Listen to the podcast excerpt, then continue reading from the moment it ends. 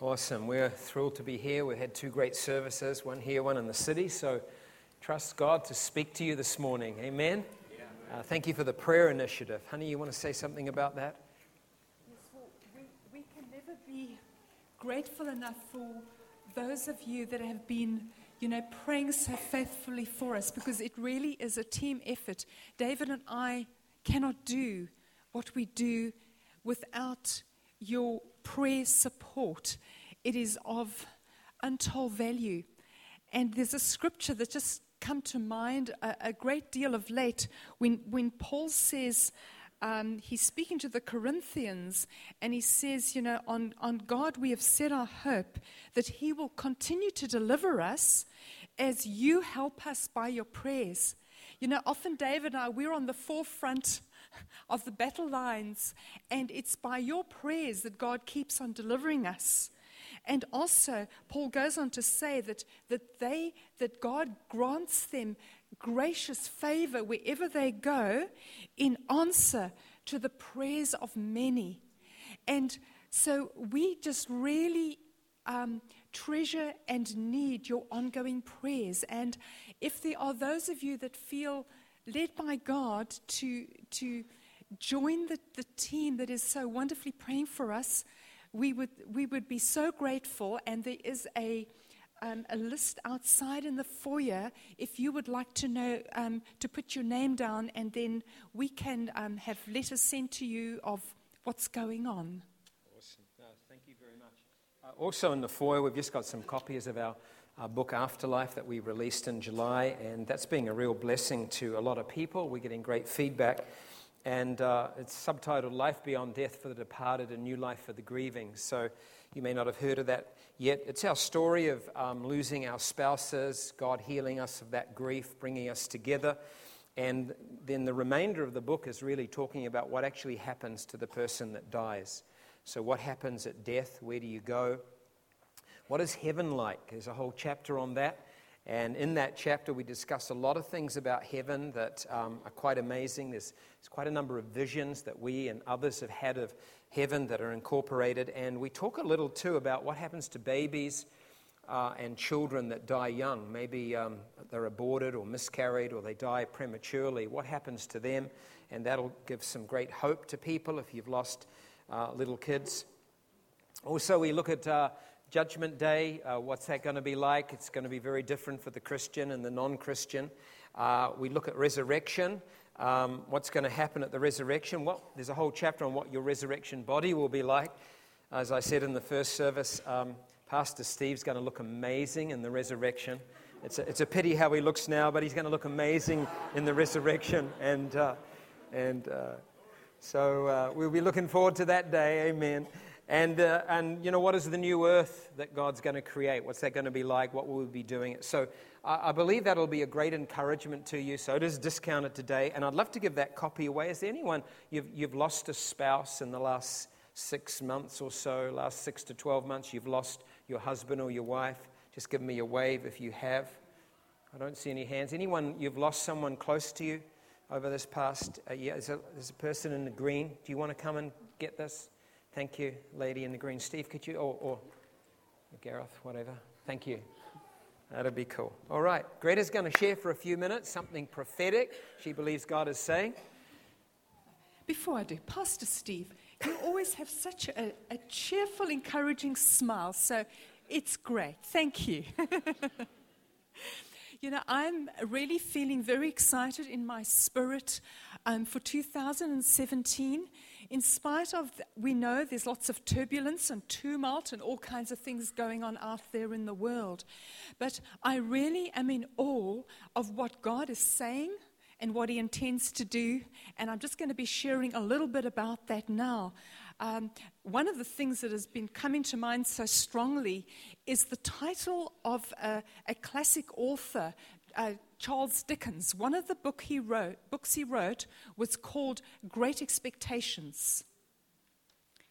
And that title, I believe, is, is for us today.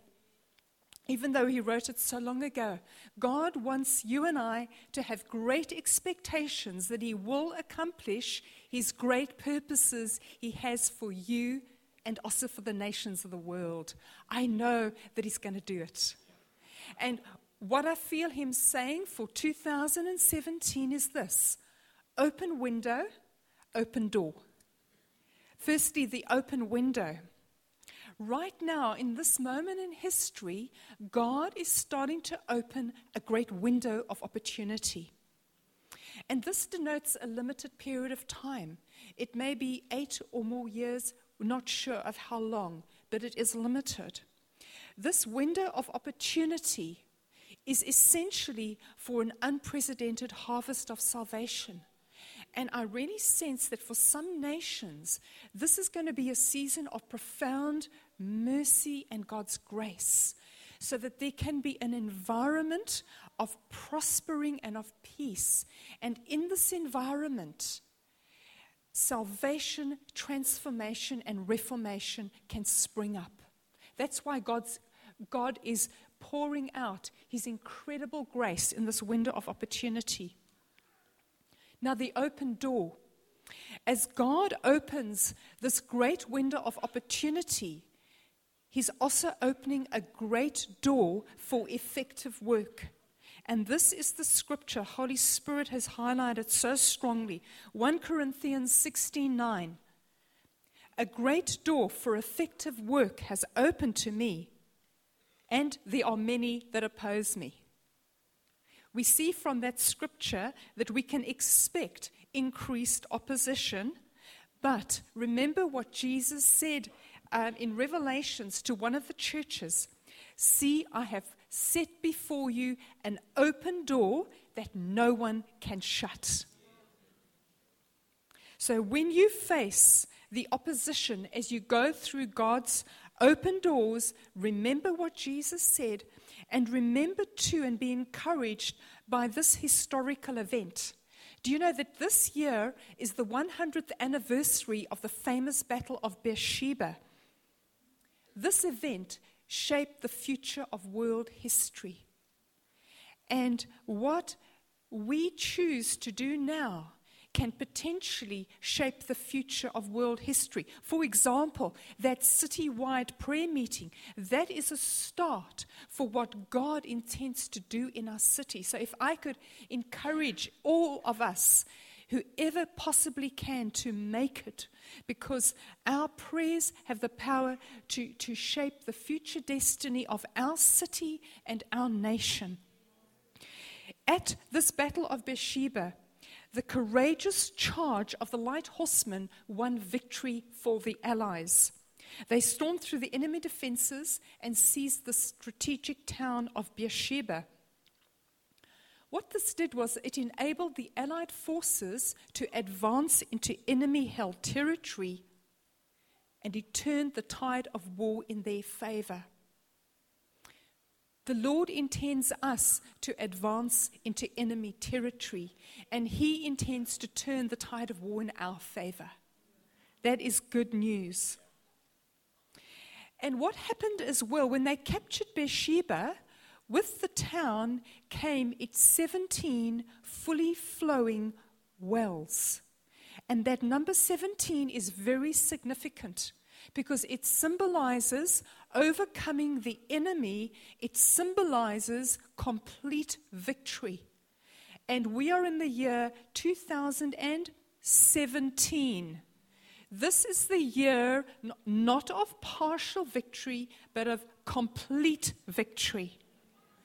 When the Lord opens doors for you, be bold and very courageous like the light horseman. Father calls you and me sons of light. Rise up as sons of light and clothed in the armor of light that He provides. Together with the allies, that's the local churches in our cities, charge at full gallop through the open doors of God and do great exploits for the kingdom of God in this great window of opportunity that our Lord has provided.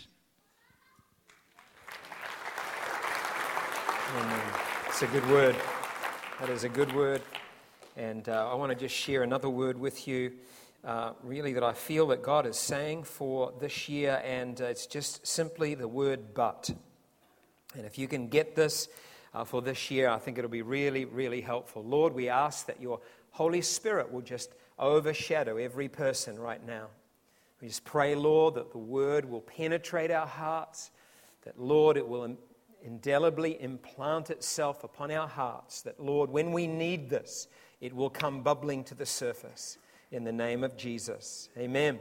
I was praying late last year about uh, some difficult personal circumstances uh, in our family and also praying for global situations, which, you know, global things have been fairly um, difficult in this past season of time. And I was, you know, just outlining all the problems to the Lord as you do. You present your problems to the Lord. And then as I kind of got to that point, I just then heard myself say, but.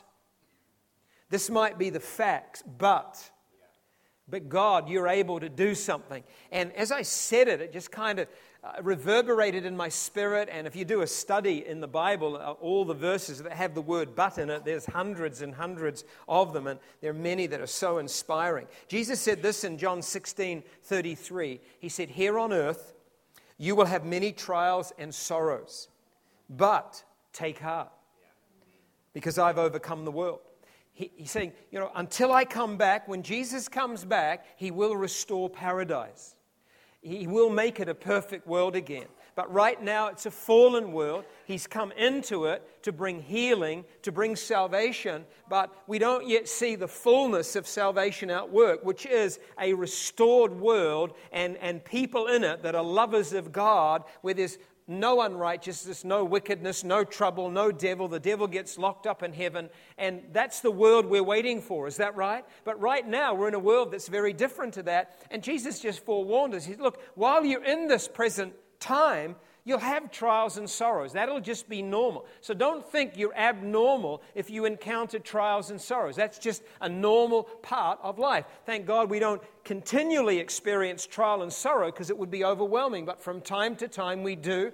And there are many trials out there. If you have a concern for the nations, you will feel trial and sorrow concerning what is happening in many nations. But we need to know, we need to take heart, the Lord says. Why? Because He's overcome and he will fully overcome on that day that he returns. But Jesus, if you've received Jesus, you've given your life to him, then you have his spirit living in you. You have his overcoming spirit within you. Romans 8:11 says if the spirit of him who raised Jesus from the dead dwells in you, then he who raised Christ Jesus from the dead will give life to your mortal bodies also through his spirit who lives in you.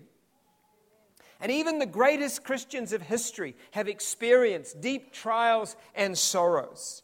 And Paul writes about some of his in 2 Corinthians chapter 1. In verse 8, he says, We do not want you to be uninformed about the troubles we experienced in the province of Asia. That's modern day Turkey. We were under great pressure far beyond our ability to endure, so that we despaired of life itself. But this happened that we might not rely upon ourselves, but on God who raises the dead. On Him we have set our hope that He will continue to deliver us. And if you read the book of Acts, I think it's around chapters 13 or 14, you see the persecutions and the trouble and the distress that Paul and his evangelistic team went through as they went to city to city preaching the gospel. You know, they were persecuted, they were rejected, they, he was even stoned and left for dead. It was just intense trouble. And but at some point, you know, it was so intense, in fact, that Paul said, We actually wished we were dead we despaired of life. Now, your troubles have got to be really serious for you to wish that you'd never been born. Is that right? And, uh, but, but, but then he says, but this happened.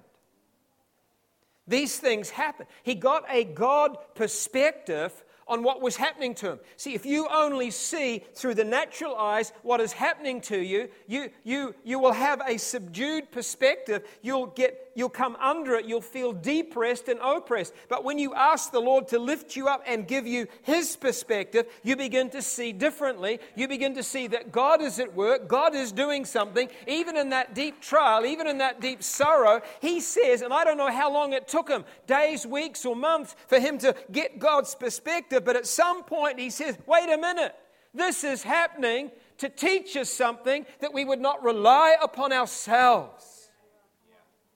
The greatest stumbling block in the Christian life is when the devil hoodwinks us into thinking it's us. And it's never us, it's always him. Always him. Jesus said, Apart from me, you can do nothing. Paul says, I can do all things in Christ who strengthens me. The Bible says that uh, God's grace is sufficient for us. His power is perfected in our weakness. And Paul's recognizing a great truth that God is trying to show him because Paul was a mighty talented person. Like he's one of the great, he's one of the big shots of the early church. He'd been an amazing Jew, a Pharisee. He was capable. He was gifted. He had it all. He was an eloquent speaker. He had it all. But God had to teach him Paul, my son, I'm going to allow you to face some trials and sorrows so that you get it that this is not about you. This is to teach you to rely upon me.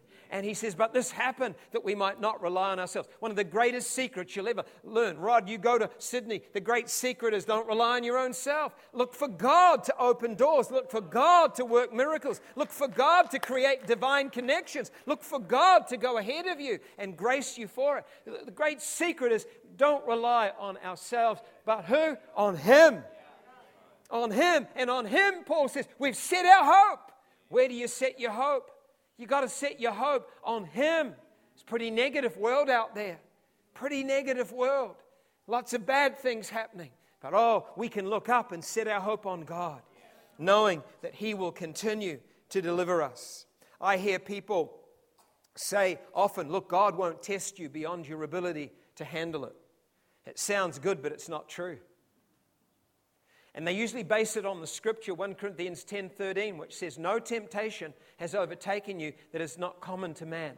God is faithful. He'll not let you be tempted beyond your strength, but with the temptation will provide the way of escape that you may be able to endure it. And that's true of temptation to sin. God will never let you be tempted to sin beyond your ability to endure it. But when it comes to trials, adversity, and suffering, it's a different story. And there will be times where God will permit some those things that will be beyond our ability to endure them. Why? Because He wants you to draw from His grace. And when you draw from His grace, you begin to walk through what would be overwhelming, what would be crushing, what would be despairing. You get through the other end. You go, wow, how did that happen? It's because you drew on the grace of God, because you knew you couldn't do it yourself. Max Lucado tells the following story about a canary named Chippy. He writes Chippy never saw it coming. The problems began when his owner decided to clean Chippy's cage with a vacuum cleaner. Some of you can see what's going to happen next. She removed the attachment from the end of the hose and stuck it in the cage.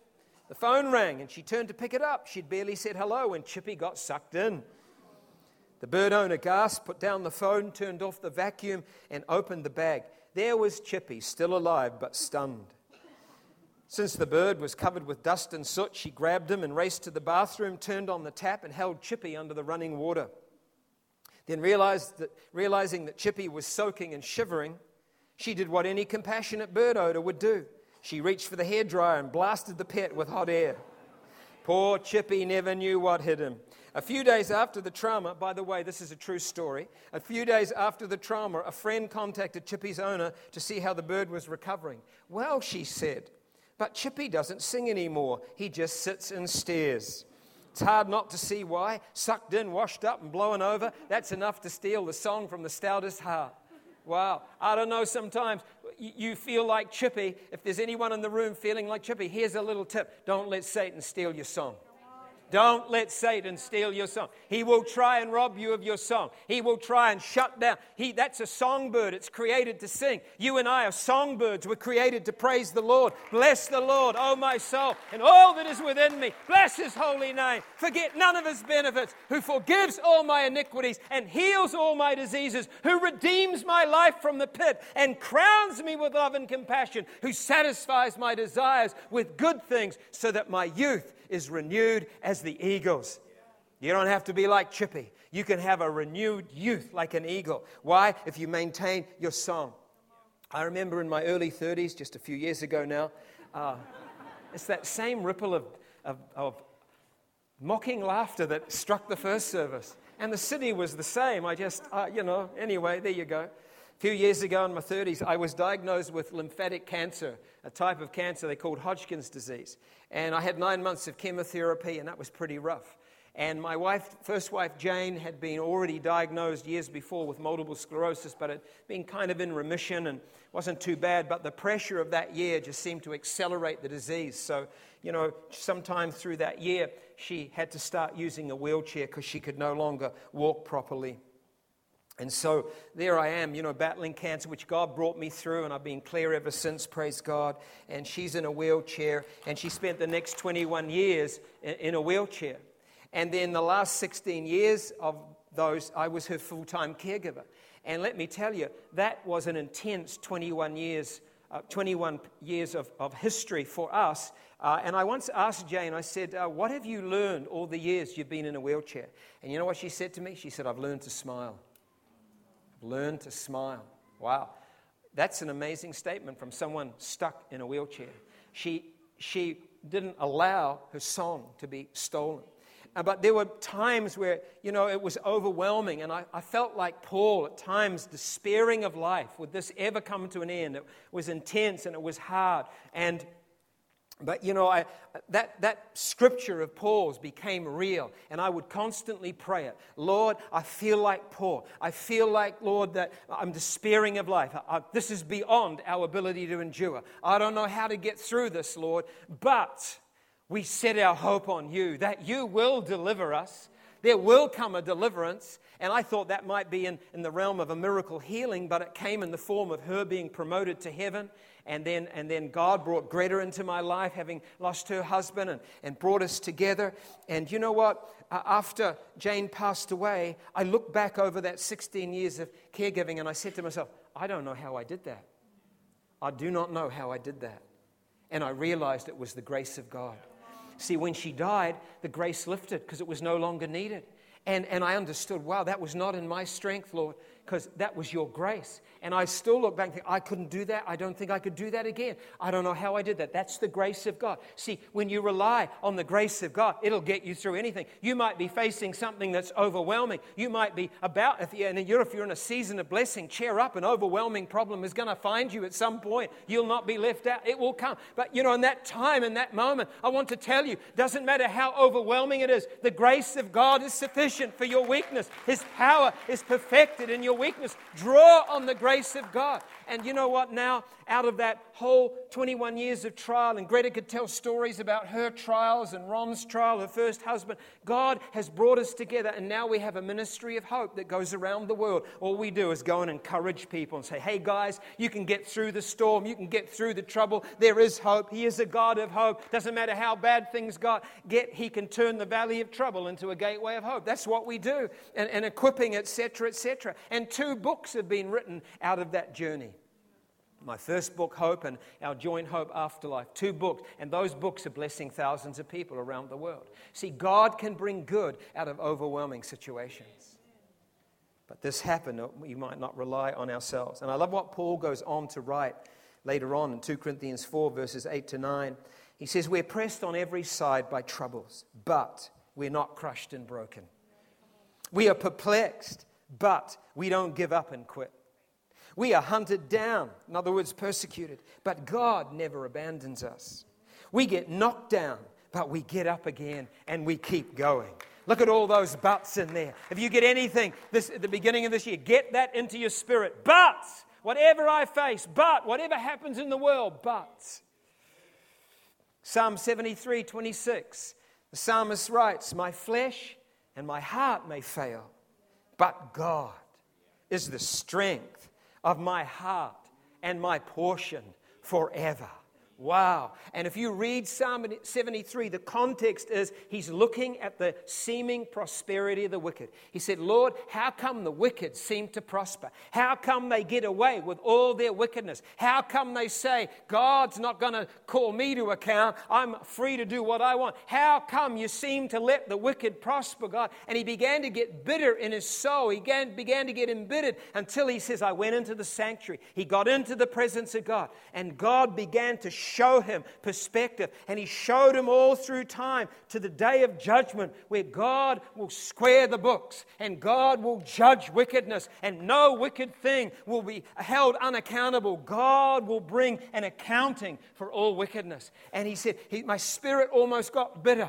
But then I realized, Lord, my heart and flesh may fail because I see all the wickedness happening in the world but you remain the strength of my life. Wow. You remain the strength of my life.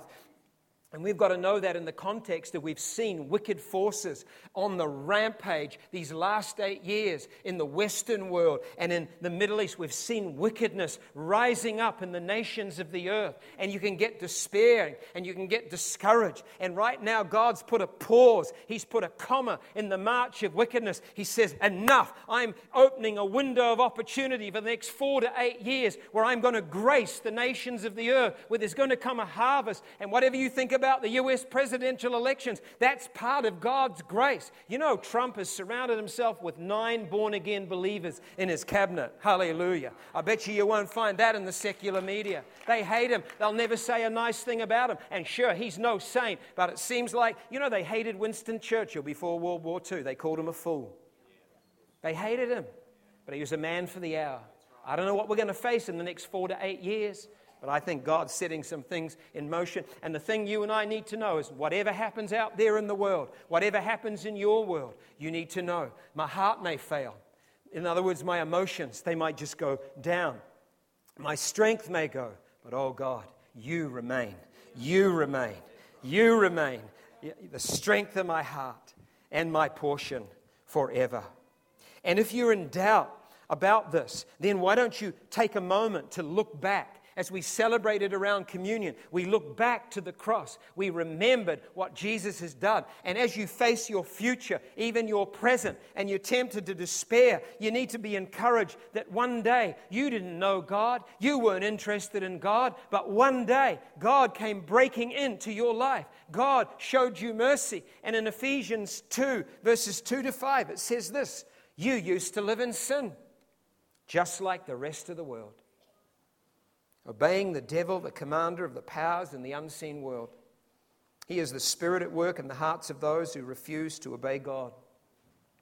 All of us used to live that way, following the passionate desires and inclinations of our sinful nature. By our very nature, we were subject to God's anger, just like everyone else. But God is so rich in mercy, and He loved us so much that even though we were dead because of our sins, He gave us life when He raised Christ from the dead. It is only by God's grace that you have been saved. We were under God's judgment because God will judge all sin. We were held captive by sin and by the devil. Maybe, he didn't even believe in the devil, but he held you captive, whether you believe in him or not. But God loved us so much, he allowed his son to die on a cross in, in order to show us his mercy. See, God can't forgive you till your sin is paid for. We think God is a Father Christmas in the sky. He just forgive everybody. Oh, yeah, it's okay. Just do what you want. I'll forgive you. No, no. There has to be justice demands a price be paid. If you had a judge in our courts that says, Yeah, you're guilty of murder, but hey, I'm feeling in a good mood, I just let you off. We'd say that is terrible. Sin has to be paid for, justice has to be served and satisfied. And so somebody has to pay for your sin. Somebody has to pay for my sin. His name is Jesus. And when you were a sinner, not even interested in God, God looked at you and said, I will have mercy on them. God so rich in mercy. You didn't get saved because you're clever or smart or religious or a do gooder. You got saved because you needed Him. Hallelujah. And He came into your life with His mercy and His grace. That's how your family members are going to get saved. Keep praying. Don't sweat. Believe God. He's able to do it. In a moment, I'm going to give an opportunity for anyone here that's never given your life to Christ to come to know Him, or if you've walked away from Jesus, to come back. Whatever we or the world goes through in this coming season of time, we need to know that there is always a but. And I'll finish with this story. Uh, two men were visiting the Louvre in Paris and they were looking at paintings. We got a picture of a particular painting coming up. And one of them was a chess champion. And so he was particularly interested in this painting called Checkmate. I think painted in the 1830s by that artist. And uh, it's a, a picture of the devil playing chess with a man who represents all of us. And the devil is smirking arrogantly because he is the man cornered. And the title of the painting, Checkmate, suggests that the game is over, that the devil's won. That man's soul belongs to the devil. That guy is trying to figure out what's my next move, but he can't see his next move. And the story, a true story, goes that the, the two men, one of them moved off to look at other paintings, but the chess champion, he stood there looking at this painting. And he looked and he looked and he looked and he, and he began to think, there's something wrong with this. There's something not right. He looked and he stared. And then it dawned on him. And he stepped back and he shouted out in the, in the Louvre, It's wrong! It's wrong! The king has one more move. The king has one more move. It's not checkmate because the king has another move. It is not checkmate in your life because the King, Jesus, has another move he's about to make. It's not checkmate in the nations of the earth because the King has got another move. The devil's not going to win. It's not checkmate over Israel because in recent weeks the whole world has begun to hate Israel. It's not checkmate over that nation because the King has another move. And it's not checkmate over you and your family. Why? Because the King always has another move. There is always a but God. When it looks like you're beaten, when it looks like you're defeated, when it looks like you can't go on, when it looks like you're at the point of giving up, you need to know your king always has another move. There is always a but God in your situation. And in a moment, we're going to pray into this and ask the Holy Spirit to come and just so infuse us with a spirit of tenacious and bold faith. There are things, there are Beershebas that need to be taken this year. Come on.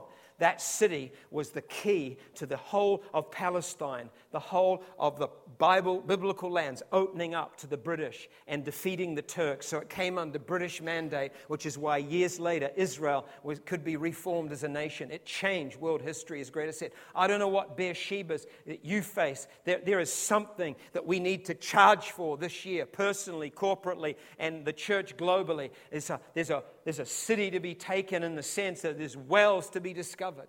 And when you start, when you, if you ever see that movie, The Lighthorsemen, you see they faced cannon and they faced machine gun fire. But they still charged anyway. Why? Because there's a but. And you might face some cannons and you might face some machine gun fire when you try and take your wells. But God will see you through. God will see you through.